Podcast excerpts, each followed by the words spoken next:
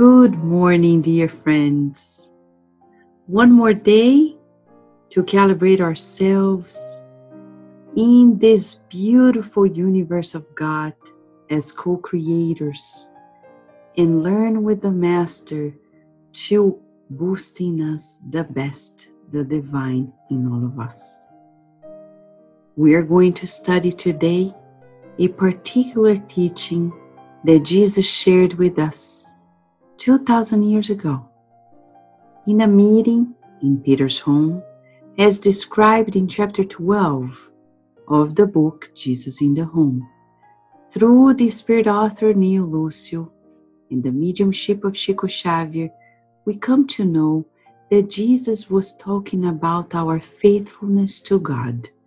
And he said at the end of that meeting, when people receive all the information they need to qualify for heaven, the loving Father then looks to see if they have been exposed to the instructive powers. The majority of believers lose their apparently good standing when want begins testing their moral strength. Many become corrupted by the suggestions of wealth which makes note of their detachment from inferior objectives and their ability to act in sowing the good. Others fall disastrously due to the insinuations of power, which tries them to test their ability to instruct and protect their companions of the human journey. Very rare those who can triumph over an unexpected visit from anger, which comes into persons' lives to see if they have overcome their vanity. If not, their spirit cannot reflect the splendor and the, great, the greatness of the Creator in the realm of life eternal. So today, you and I are being asked to reflect that when push, people push that button in us that makes us feel angry, he says here, it's about overcoming vanity.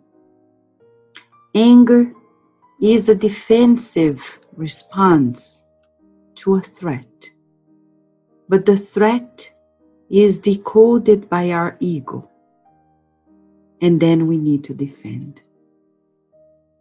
We're being asked to exercise this awareness today so we can cool the flames of anger, educate it, and manage it more wisely. So now we invite you to join us in this prayer, a morning prayer, a prayer for all of us. Let us raise our thoughts to the Creator and feel the blessings of being here in this moment of togetherness when we are praying together and receiving the emanations of the good spirits.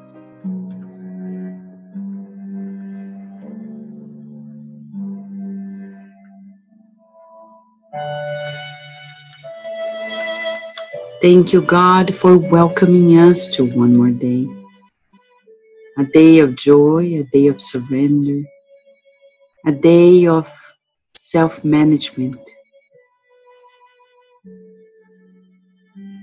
We would like to feel your envelopment strengthening us, guiding us, so we can be patient and kind, loving and caring. We also pray for all those who are in the hospitals battling difficult trials, for the staff, for the physicians and the nurses and the therapists,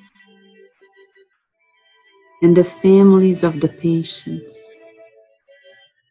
We pray for their healing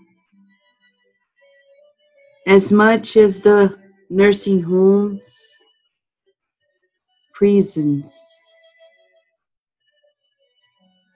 For those who are unemployed, we pray that sooner than later they find solutions to their problems. Loving and kind. God, Almighty Father, Mother of our lives, in the joy of living, we hope that you can count on us to bring relief to the lives of the ones who are suffering the most.